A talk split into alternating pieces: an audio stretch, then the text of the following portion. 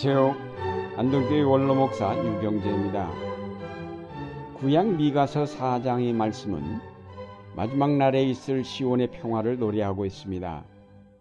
시온산이 우뚝 서고 민족들이 그리로 몰려와 하나님의 말씀을 배우고 그대로 행하게 되리라는 것입니다. 하나님께서 열방을 다스리시면서 그 땅에 평화가 임하여 칼을 쳐서 보습을 만들고 창을 쳐서 낫을 만들어 다시는 전쟁이 없이 자기 땅에서 농사를 지으면서 평화롭게 살게 될 것이라고 하였습니다. 그 마지막 날에 하나님께서 저는 자와 쫓겨난 자들을 모아 남은 백성이 되게 하여 하나님께서 친히 저들을 영원히 다스리실 것이라고 하였습니다. 그러나 미가는 이와 같은 희망의 예언에 앞서서 바로 예루살렘의 파멸을 예언하였습니다. 이러므로 너희로 인하여 시온은 바깥이 갈물당하고 예루살렘은 무더기가 되고 성전에 사는 수풀의 높은 곳과 같게 되리라. 이 예언은 너무 대조적입니다.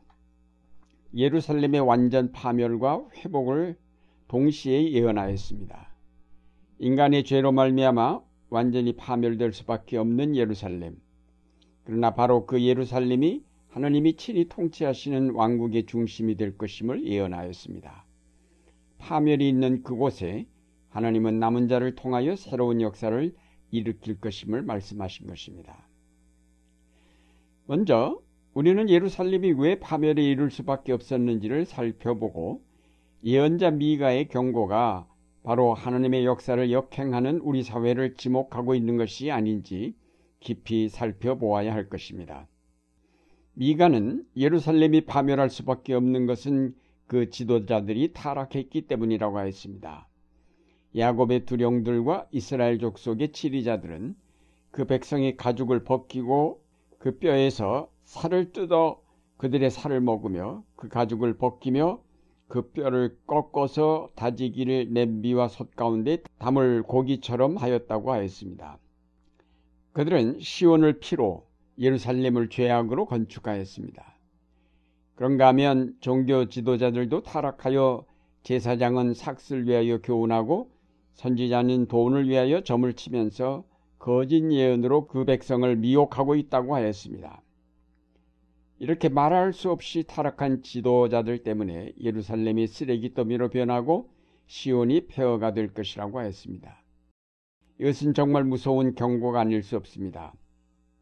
어느 시대 어느 사회나 지도자들의 타락과 무능은 곧 그 사회의 몰락을 가져올 수밖에 없었다는 역사의 증언은 구약 예언자의 심판 경고가 역사를 관통하고 있음을 알게 합니다. 요즘 무능하고 부끄러움을 모르는 대통령과 그 정권으로 해서 우리 사회가 큰 어려움에 처해 있습니다. 국민을 위한 정치가 아니라 권력만을 지키려 하면서 아무것도 하지 않는 무능하고 부패한 정권 때문에 하나님의 심판을 피할 수 없을 것입니다. 미가가 예루살렘의 멸망을 예언한 것은 비단 예루살렘만이 아니라 인간이 통치하는 인간의 왕국의 파멸을 본 것이라고 하겠습니다. 오늘날 세계의 평화와 번영을 위해 머리 좋은 각 나라의 정치가들과 경제학자들 그리고 과학자들이 달라붙어 연구하고 노력하며 애를 써도 점점 더 악화일로로 치닫고 있을 뿐입니다. 세계 분쟁은 좀처럼 줄어들지 않고 기아로 굶어 죽는 사람들은 점점 증가하고 생태계 파괴는 점점 더 가속화하고 있습니다. 무엇보다도 우려되는 것은 경제적으로 군사적으로 강한 나라들이 자신들의 이익만을 추구하면서 함께 사는 세계의 건설을 외면해 가고 있다는 사실입니다. 약육강식이 이 시대를 지배하는 통치 이념이라는 사실에서 이 세계의 종말이 멀지 않았다는 사실을 감지할 수 있습니다. 우리는 특히 구약의 예언에서 주목할 것은 예루살렘의 멸망에서 성전이 제외되지 않았다는 사실입니다. 절대로 무너지지 않을 것이며 영원히 거기에 있어서 하나님의 거처가 될 것이라고 믿었던 성전도 무너져서 쓰레기 더미가 될 것이라는 예언은 이스라엘 자손들에게는 받아들일 수 없는 종말 예언이었습니다. 오늘날 우리 기독교인들도 이 세계가 다 멸망해도 우리만은 구원을 받을 것이라고 확신하고 있습니다. 우리의 의식 속에는 예수님 재림 때 믿는 사람들은 특별한 대접을 받을 것이라는 믿음이 있습니다. 그러나 오늘날 교회들이 이 땅에 하나님의 의를 선포하고 그 뜻을 얼마나 실현하였습니까? 미가 시대의 예루살렘 종교보다 더 나은 그 무엇을 오늘날의 교회들이 가지고 있는가요? 결국 이 교회들도 마지막 심판 때 하나도 남지 아니하고 모두 심판을 받게 될 것입니다. 다음으로 미가의 예언은 예루살렘이 완전히 파멸된 그곳에 하나님께서 친히 그의 남은 백성을 불러 모아 새로운 역사를 시작하실 것이라고 하였습니다. 인간의 통치가 끝나고 새로 시작되는 왕국은 하나님께서 친히 통치하신다는 사실이 강조되었습니다. 미가서 4장 6절 이하에 보면 하나님께서 말씀하시기를 내가 집결시킨다, 내가 모은다, 내가 치리한다고 하셨습니다. 이 왕국에는 더 이상 대통령도 장관도 국회의원도 필요가 없습니다. 하나님께서 친히 다스리심으로 완전한 왕국이 실현되는 것입니다. 하나님께서 친히 불러 모으시는 사람들은 저는 자들, 쫓겨난 자들, 환란을 당한 자들입니다.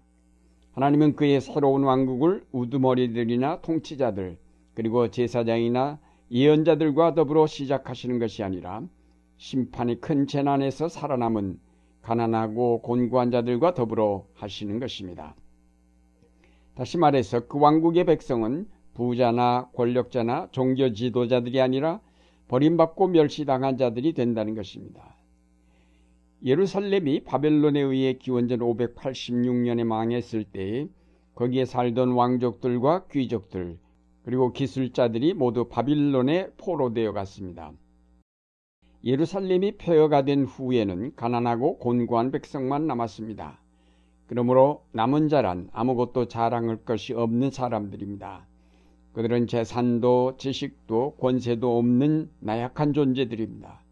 그들 자신의 힘으로는 아무것도 할 수 없는 자들입니다. 그런데 하나님은 이런 남은 자를 택하여 그의 백성으로 삼으신다는 것입니다. 그들은 고난을 통해서 겸손을 배운 사람들이며 자신들의 무지와 무기력함을 누구보다도 잘 아는 사람들입니다. 결코 자신들을 나타내고자 하는 자들이 아니며 다른 사람 위에 군림하려는 사람들도 아닙니다.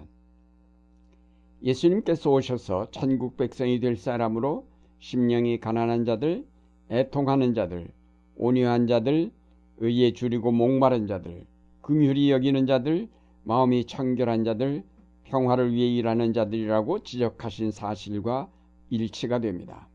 이들이 바로 하나님 나라의 백성으로 초대되었습니다. 하나님은 이렇게 이 보잘것 없는 남은 자를 통해서 그의 크신 구원의 역사를 성취시켜 가십니다. 이것은 결국 하나님의 나라는 인간의 어떤 능력이나 지혜나 권능으로 되는 것이 아니라 오직 하나님의 권능으로 이루어지는 것임을 나타내시기 위한 것이기도 합니다.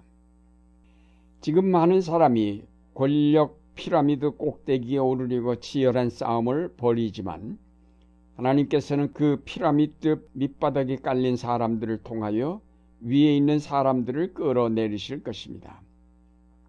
하나님은 가난하고 곤고한 백성을 남기셔서 저들을 통하여 교만한 자, 스스로 공의를 버리고 악의 길을 택한 오만한 자들을 끌어내리시고 모든 생명의 순환이 원활하게 이루어지는 하나님의 나라를 이룩하실 것입니다.